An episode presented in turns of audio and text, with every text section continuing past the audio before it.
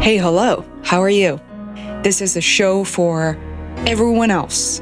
Instead of going after top 1% of the world, we dedicate this podcast to celebrate the lives of the unsung heroes and self made artists.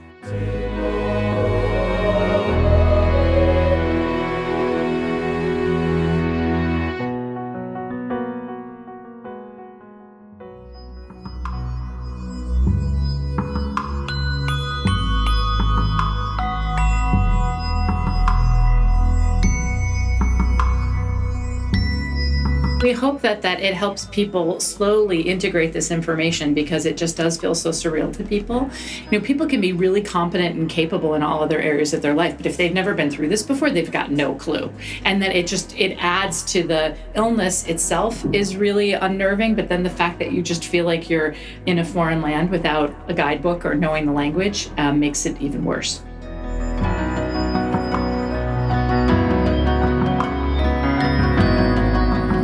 People get stuck on a number. I have a 20% chance of being cured. I have an 80% chance of being cured. Basically, if I saw a thousand patients, that would be your chance of being cured. And if people want to know that, I'll tell them that.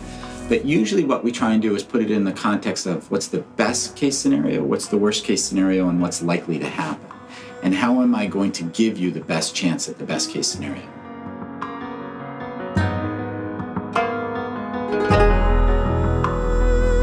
Make sure that we were giving accurate information. And it's something that I think all of us in palliative care and oncology could do a better job asking our patients about. I think whether it's sexuality or whether it's your role as a mother or your work identity, all of these things get changed and often stripped of you. And the question is, how do we help people live in that role and whatever that aspect of what it means for them in their personhood and their life as fully as they can?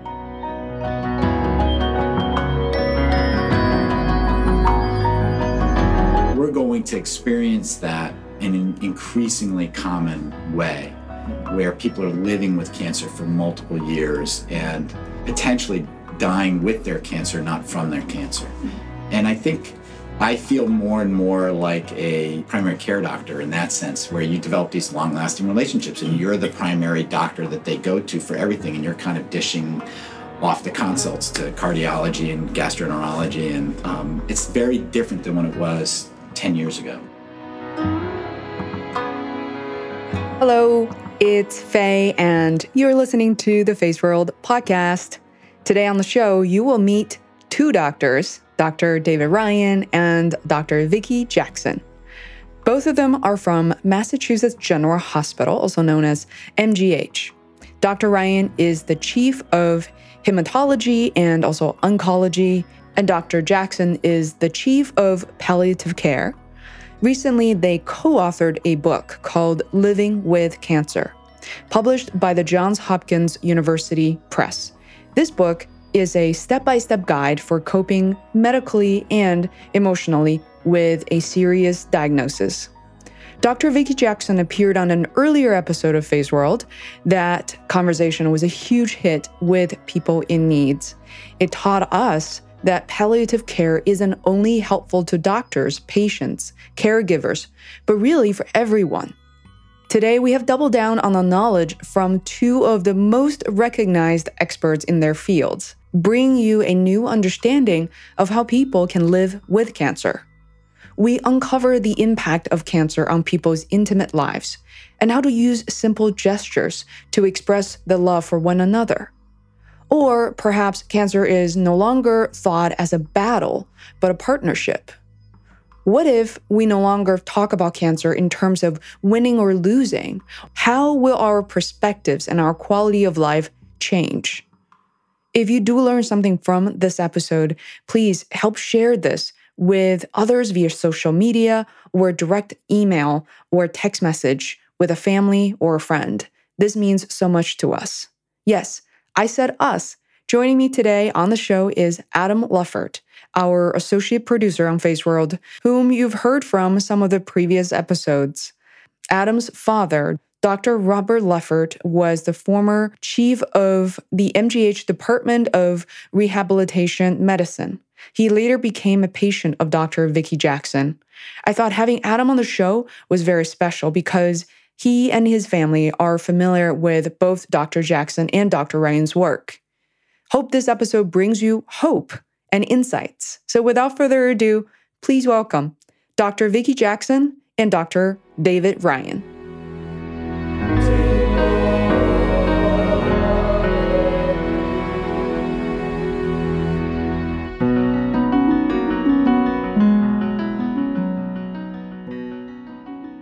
Recently released this book, and I've been eager to really have this conversation. And so, my I guess I'll start with the first question here. How did you choose, and why did you choose each other to partner on this book? so Vicki and I have been working together for many years, and we were probably both young attendings when the experiment first started of of integrating palliative care in the outpatient oncology setting, which um, unfortunately still is a big experiment uh, in most places. People think of palliative care as an inpatient focused subspecialty, but it really deserves to be and should be in the outpatient setting more and more and so we we've been working together for many years, and uh, we've uh, become chiefs together, and we basically came up with this idea for the book because a um, people ask us the same questions over and over again, and whether it's breast cancer or colon cancer, a lot of the symptom management is exactly the same, um, and so the answers are exactly the same. And then the other big issue that we deal with is prognostic awareness and how to help people understand that uh, is a key component of this book. And then the third thing we wanted to just show people is this the result of this great experiment of integrating palliative care and oncologic care.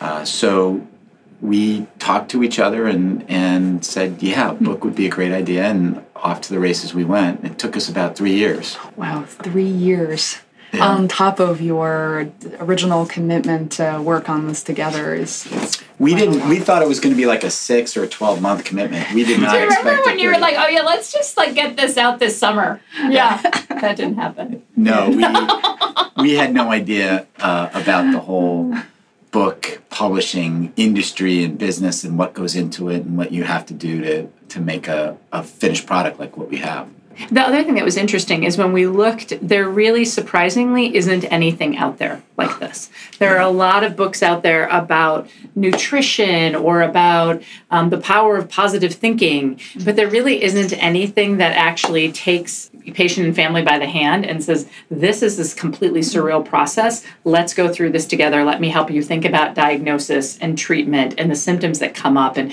what does it actually mean when the oncologist says X? And do you really have to expect to feel nausea when you're going through chemotherapy treatment?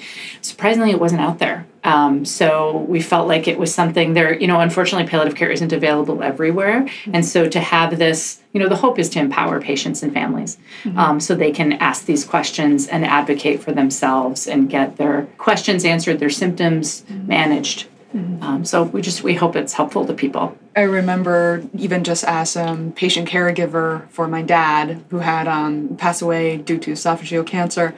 I remember every day, multiple times a day, I had my browser crashing on me because I had so many tabs open. And then this one point you're like, is this a doctor? Is this a patient?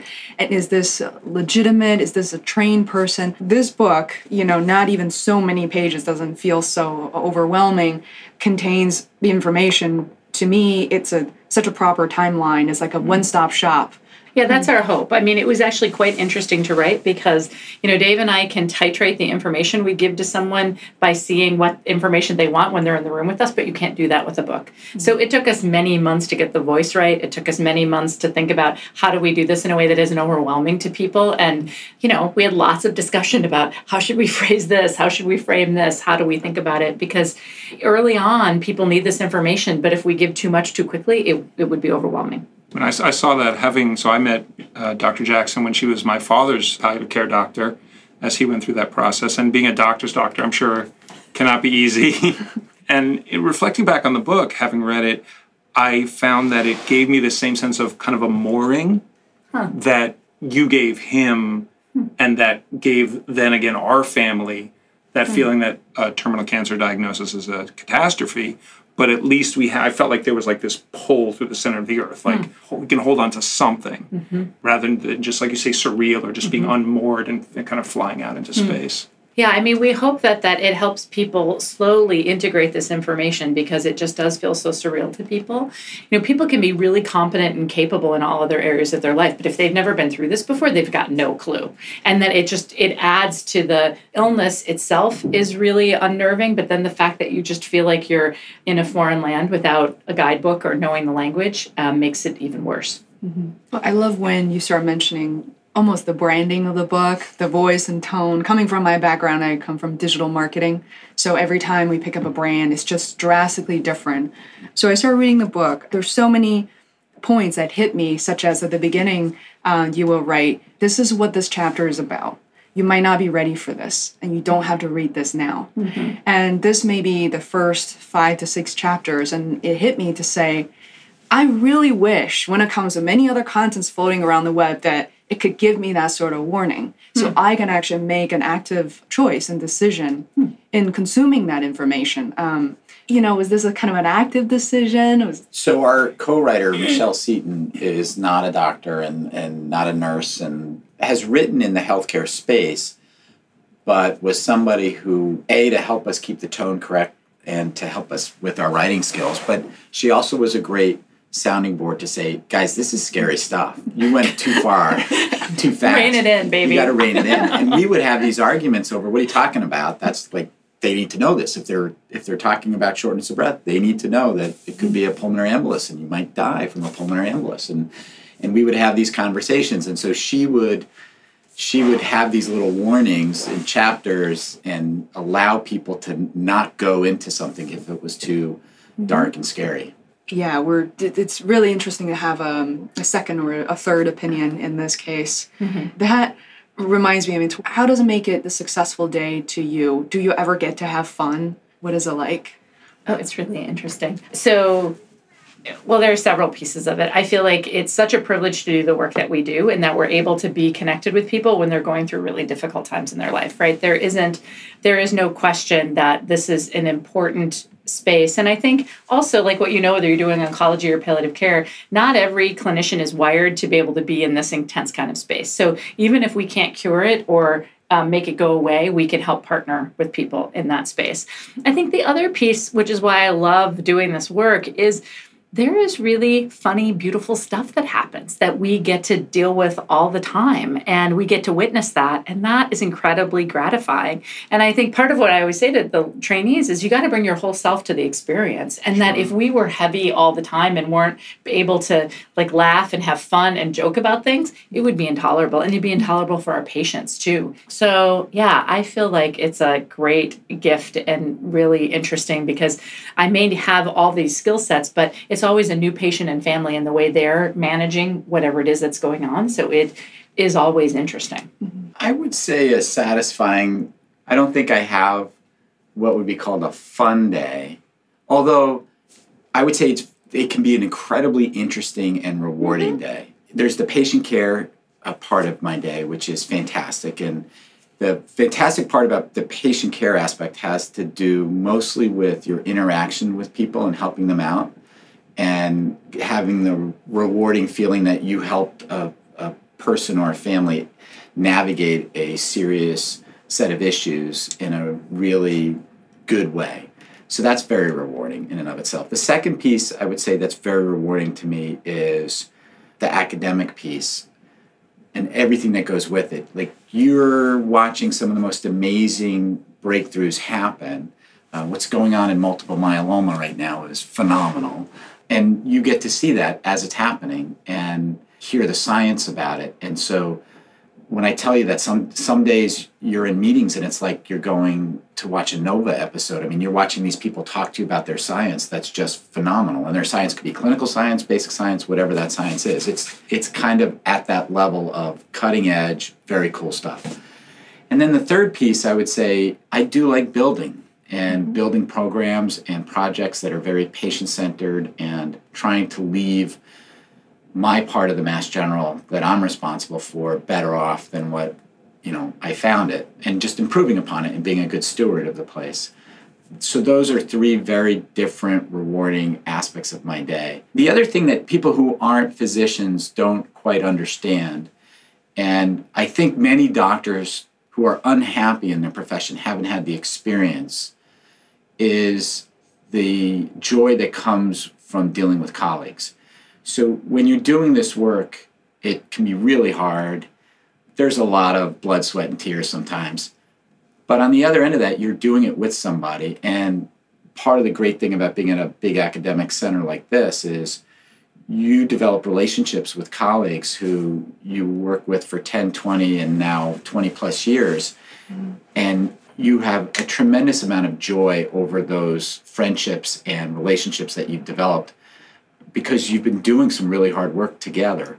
Mm-hmm. And I underappreciated how um, rewarding those relationships would be when I was a younger mm-hmm. physician. I so appreciate you um, answering that question. It just warms my heart, and, and I know I almost have to. People are really interested in each other and mm-hmm. in their professional lives because to us, especially to my family, unlike you know Adam, who's surrounded by doctors, to us, your life has remained to be a mystery, and we're so mm-hmm. curious about that.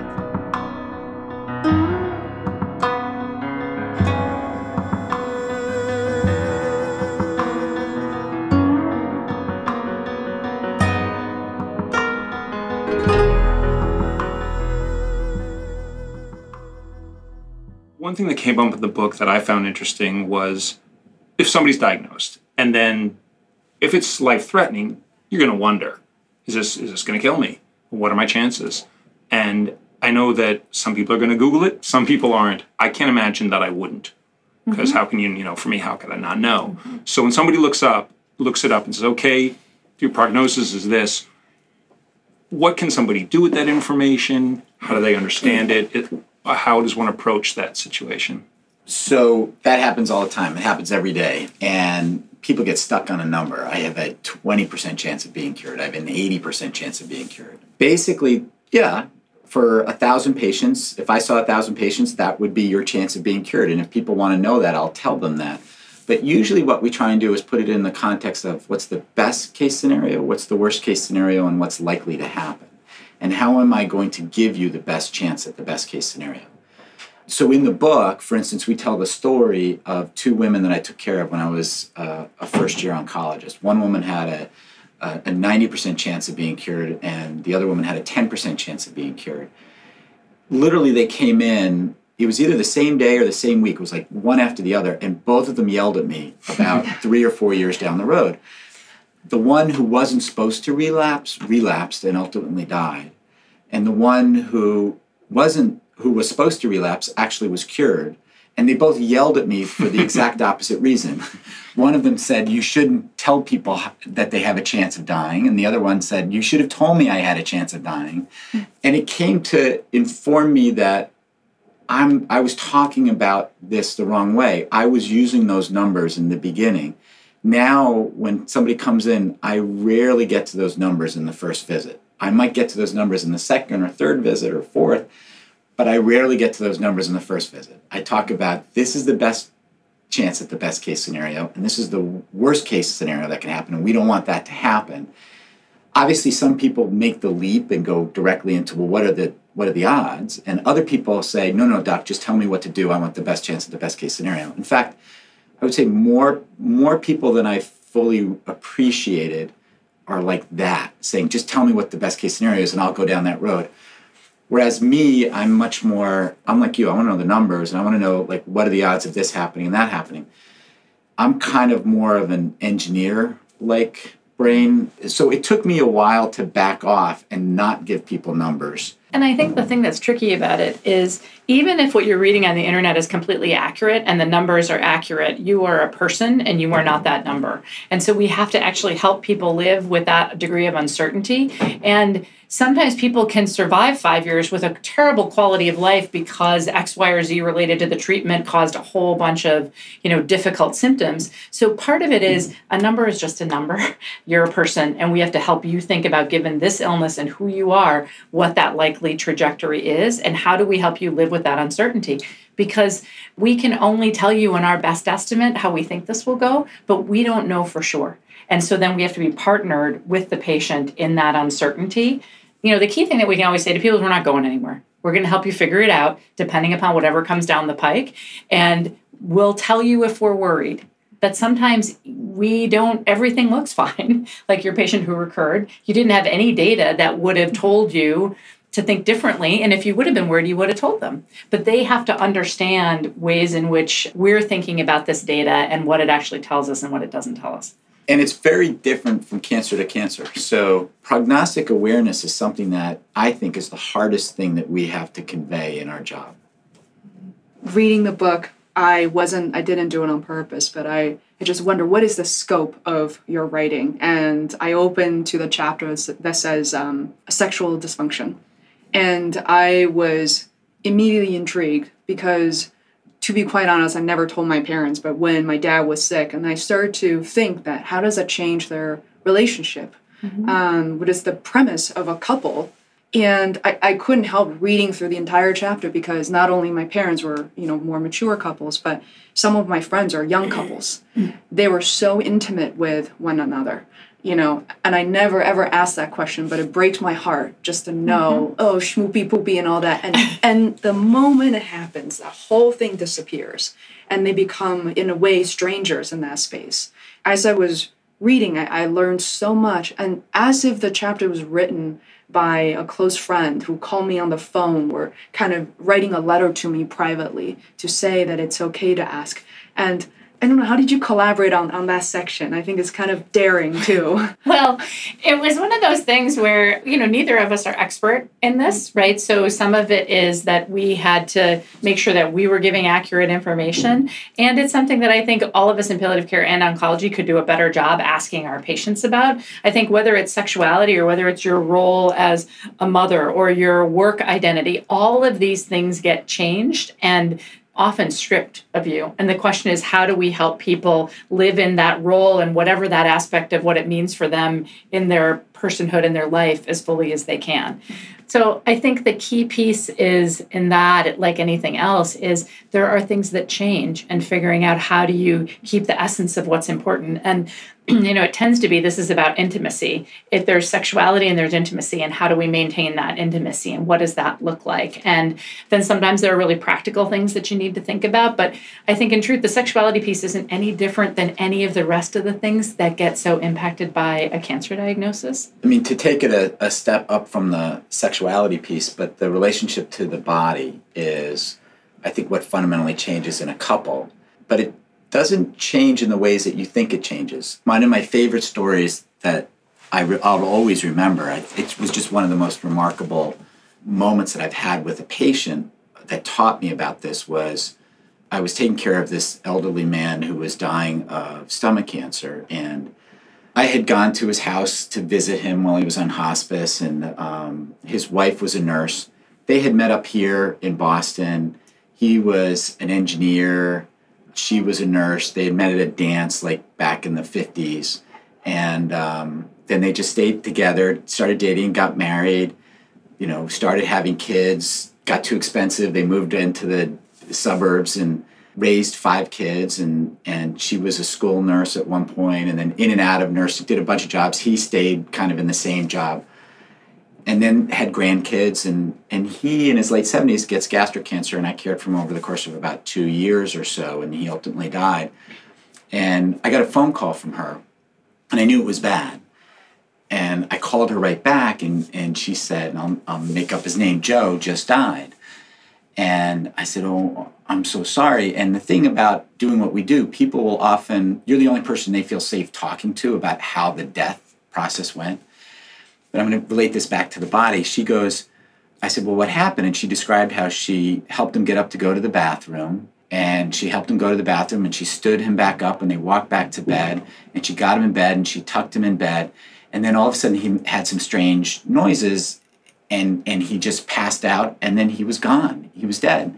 And so she called the hospice nurse. And the hospice nurse was with somebody else and said, I can't get there for another good hour. What do I do? And she said, okay, well, what do I do? And she said, well, just sit there quietly with him. And she said to me, So, Dave, I, I did my last act of nursing. I decided to bathe him. So she bathed him and she put him in her fa- his favorite clothes that she wanted him to be in when he went to the funeral home. And then she said, I'll never do another act of nursing again. And that was the last act that she did. And as she was telling me the story, and it took her about five minutes to tell me how mm-hmm. she bathed him, all I could think about was when they fell in love and they were in their 20s and they couldn't keep their hands off each other's bodies. And then when they're in their 30s and having babies, how the body's different and how you know you escape into the bathroom just to have a conversation and then and then in your 40s it becomes you know your first bout with illness often like somebody slips a disc or needs a gallbladder surgery and how you're helping the other body how a married couple does that. And then 50s 60s and here she did he dies and the last act is she bathes him. And i thought that's it in a nutshell. That relationship to the body you know, sexuality and all is very different for a couple than it is for an individual who comes in unattached to anybody. But they still have the same issues with body. And it, she was really unique in her ability to be intimate in that way. Like, not everybody is able to have the strength to be able to do that. But when you can be in relationship at that moment, it's incredibly beautiful. But not right. everybody can. What a beautiful story. I mean, this is when I recall this is a good day of even hearing some of these stories firsthand. Uh, you know, I, I would say it's the best part of our job is getting to know people and, and seeing these stories and seeing these interactions play out. To me, it's the most it's the most rewarding aspect of the job.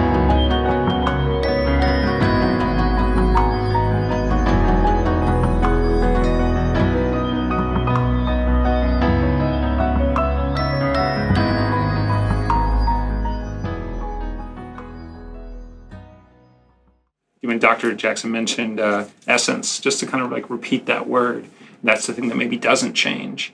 And the relationship at sort of the essence level maybe doesn't change. And then also mentioned Dr. Ryan about how what does change. So I won't, you know, make a make a speech about it, but just to think that there's something sort of deeply universal there mm-hmm. about all the experiences. Yeah. So from that perspective, having grown up with grandfather father, sister, brother in law, all doctors.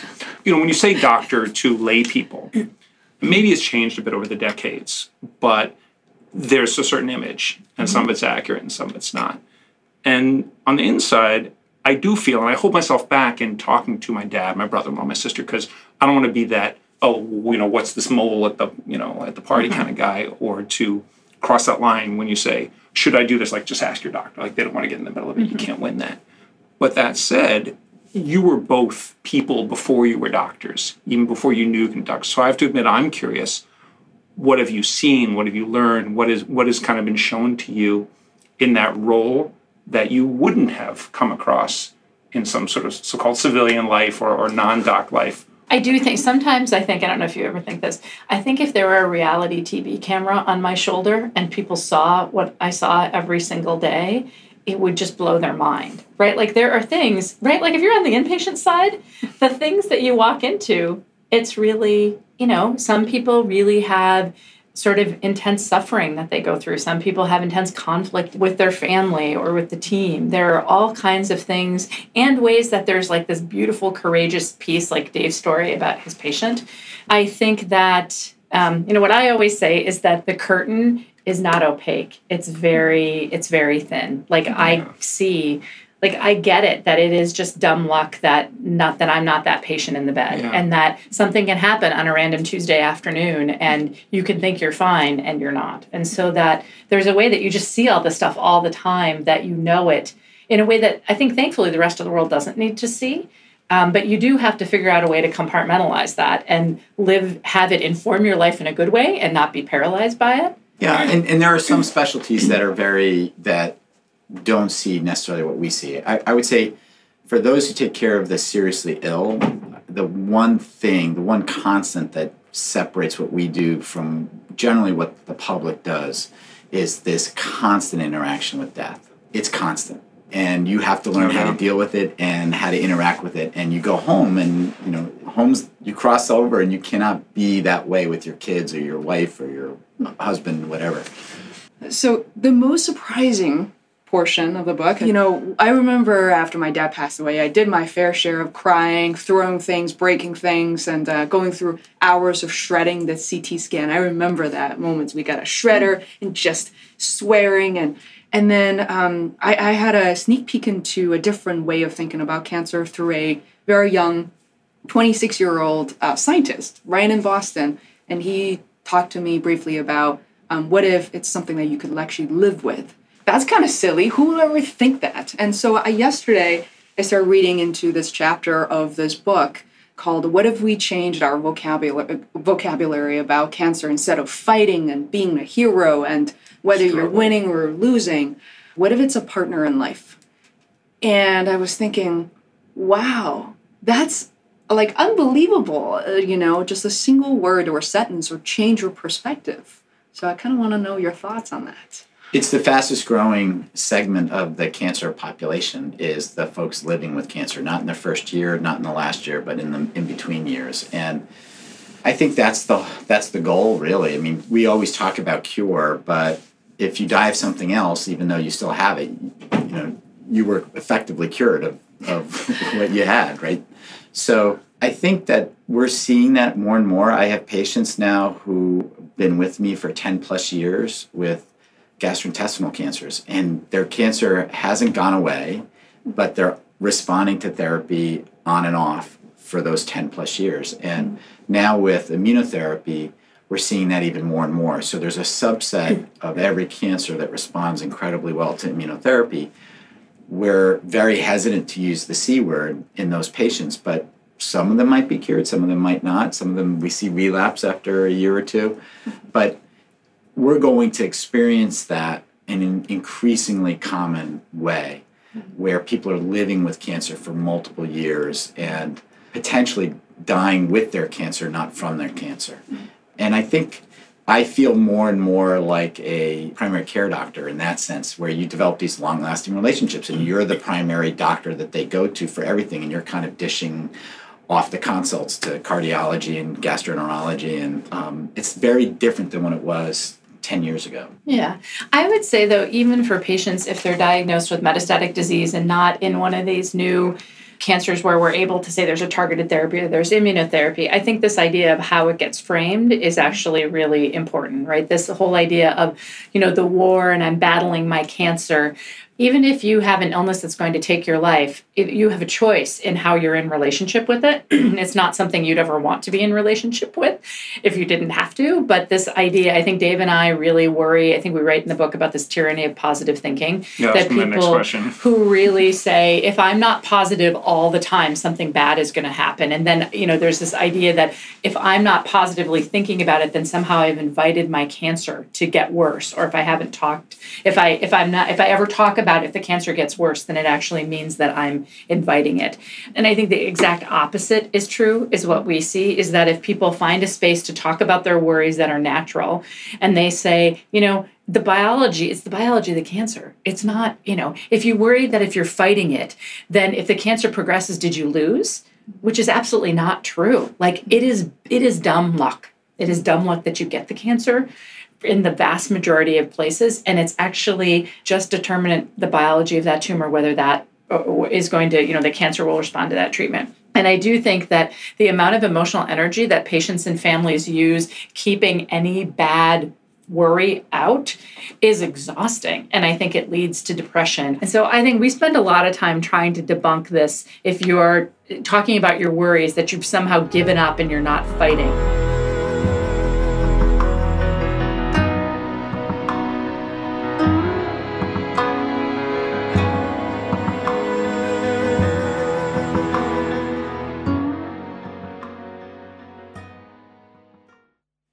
book, you use the phrase negative positive thinking. Mm-hmm. And I just briefly say, as a sort of skeptical hippie, you know, kind of tr- straddling both sides, that it's a, frankly a cheap understanding of positive thinking, which, being my age, early 50s, I feel like is a reaction to something that's been long over.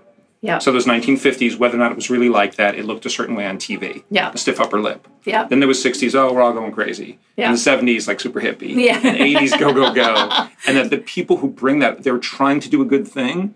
Yeah. But we had a guest recently, Emily Peterson, who uh, works with yoga of like sexual violence victims or trauma Oh, yeah. victims. And when I asked her, I'm saying, get get through this without uh, choking out. So what does it take? What does it take for you as a as a person who's been through this to um, to go through it, and what does it take for you to facilitate other people? And the answer shocked me. She said the ability to be present with that difficulty, with uncertainty, with pain, That's right. not how to get over it, on and on. And as I get into these practices, yoga and other things, they all say every day it's not about being happier. It's about you're there, the sadness is there, it goes away, some happiness comes. positive thinking. So when my patients are positive, it's easier to deal with them. It's easier to be around. The families are happier in general. So and there's a choice to be positive or negative. And so when you when you look at it as a choice, okay, I'm going to be positive, then that's great. The difficulty comes or the bizarreness of what we see comes is when you think the positivity is somehow going to affect the cancer outcome. Like the cancer is going to shrink because it's positive. And if it becomes binary, right? Right. I'm either only positive Or or, I'm I'm going to then be negative all the time. When the reality is, it would be bizarre if you didn't have times that you were Right. worried. So, how do we teach you how to talk about those worries and then go back and just live your life? Right? And then let's be super positive. We want to be positive and hopeful too. But if we would be being bad doctors if we didn't help people think about what if that, what if the cancer does grow? What does that mean? And how do we think about it? Um, so I think it's a skill actually to learn how to be in both places. Um, Part of that way of thinking was stress makes you sick. yeah. As I get the, the side the side eye of keep it short. You know, those years of worrying, cortisol, hydro, hypertension, Mm-hmm. death, whatever. Yeah. So how does that factor into what I don't put aside what you just said, but how does that factor into what you just said? So biologically, people have asked this, and and they maybe it's not a great exa- a great analogy, but the analogy I give is, for instance, if you have colon cancer, and you know th- everybody when they get get colon cancer after they get it, they say, okay, Dave, I'm going to eat like no red meat. Right. I'm going to go all, uh, All veggies and protein and, and no fats and no animal products and and in fact the data show that doesn't really matter. Once you get colon cancer, whether it comes back or not, and you die from that colon cancer, the die has been cast. It's about the biology of that cancer. Your ability to affect that biology by what you eat is incredibly limited. Having said that, 50 years, 60 years of eating poorly will put you at increased risk of I getting see. colon cancer. You know, a stressful life maybe will put you at increased risk of certain illnesses. Um, and there is uh, scientific data that is valid to suggest this. But once you have something that's, once you have metastatic lung cancer or, or pancreatic cancer or breast cancer, the ability of stress to impact the biology of those tumor cells is so remote from chemotherapy, radiation, surgery, you know, immunotherapy, that it really comes down to people wanting a, a sense of control back over their lives. And and this sense of if you're only positive, dad will be fine. You can't be negative, you know, with dad because otherwise dad will curl, curl up on the couch and die.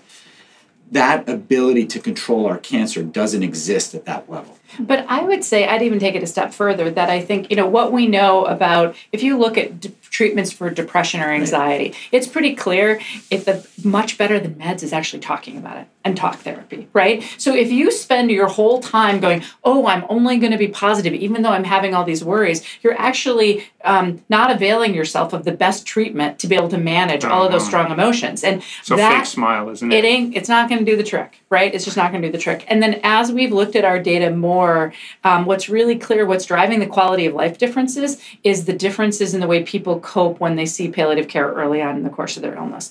So people who see palliative care are more likely to use some cognitive reframing and to manage the stress. They're more likely to use gratitude. They're less likely to use denial. And that coping piece is what's driving the improved quality of life. So I think it isn't just that it's not going to get you what you want being positive. It actually could be really negative because it's actually opening yourself up to having a higher risk of having mood disorders and other things that I think do adversely affect how you do with your cancer. Mm-hmm. That makes perfect sense. Also, so we have this other episode that I went back and listened to again with Dr. Jackson, where she did clearly explain what palliative care is. And for uninformed people, they sort of, I think, as a group, feel like it's the thing when you give up and then you have some pain meds and mm-hmm. then you die. Yeah. So, since that is not the case, could ask you to sort of reintroduce what is palliative care and why does it not mean? Because you look up in dictionary, it says care that does not address the cause uh-huh. of the illness, just treats the symptoms. So, how is it not that in, in a clear way that's meaningful to people? Yeah, so it's a great question. I would say my job is to focus on quality of life with patients for patients who have a serious illness, and that is the physical symptoms, the psychological symptoms, helping make medical decisions. I think what we know is that there are patients for whom I'm engaged and they may be cured from their illness. They may be getting a bone marrow transplant, but they have terrible symptoms, and I'm trying to help them feel better while they're engaged in this. Or they may have treatment that's curative, or we think they're going to live a very long time. It's really attending to this other piece that's really important to patients day to day. Um, and that's why you know we partner. There's the the medicine related to the cancer treatment is getting more and more complicated all the time, and there's just often for patients who are really symptomatic and struggling with coping, have young children. There's more work that needs to be done than just one clinician can do. And you said in the book that people might have an either outdated view of chemotherapy, that that it's always going to make them nauseous or tired. Yeah, and I, I think that you know our goal in the book is to have people understand and be able to advocate for themselves and actually know that there are treatments for all of these symptoms that come up. Sometimes treatments could be really difficult to treat, but the vast majority of the time we've got enough tools in our toolbox. When we won't be able to treat you is if you don't tell us that you're feeling crummy. And it's really common that patients don't tell their oncologist because they're afraid the oncologist is going to pull back or they want to be the perfect patient who doesn't, you know, complain about anything. Well, you know what? There's no way we can help you if we don't know. Um, so to normalize those symptoms and to have people, you know, the hope is to give people the means to actually advocate for themselves. Um, I want people who are listening to this who there are some key takeaways I, as I was reading the book and also from the previous episode um, that Dr. Jackson mentioned that let this seep into everybody's world a little bit and start to act and to to live differently. And I feel like, yeah, we may have heard that before, but in this book, the coping strategies broke down. I actually write down, uh, wrote down all of them to realize that I want to use it on on a daily basis. So mm-hmm. distraction, optimism, gratitude, which you mentioned, joy, humor, and flow. And mm-hmm. we both yoga practitioners, so it's so interesting. I'm martial artist and meditation and intellectualization and problem solving made me think about so differently that we acquire so many of these skills in school, maybe at our jobs, but we so rarely use them to actually benefit our own lives and take a pause to say, why am I feeling this way? Which category does it go under? And it's so fascinating to me. Yeah, that- I think it helps when we think about all the different ways we can cope with things. It's empowering and just can help things not feel so overwhelming. this is, has been so great, and I, I can't believe we've been talking for nearly an hour. And Well, thank you. Yes, thank you. thank you.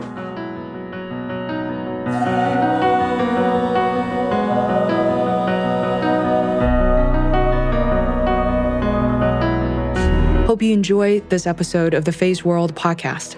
My team and I will be thrilled if you choose to write us a review on iTunes. It really helps to get the word out. Simply search for Phase World Podcast in your iTunes app under podcast. Click on Readings and Reviews tab and then write a review. The star review takes seconds, or a brief text review will be fantastic too.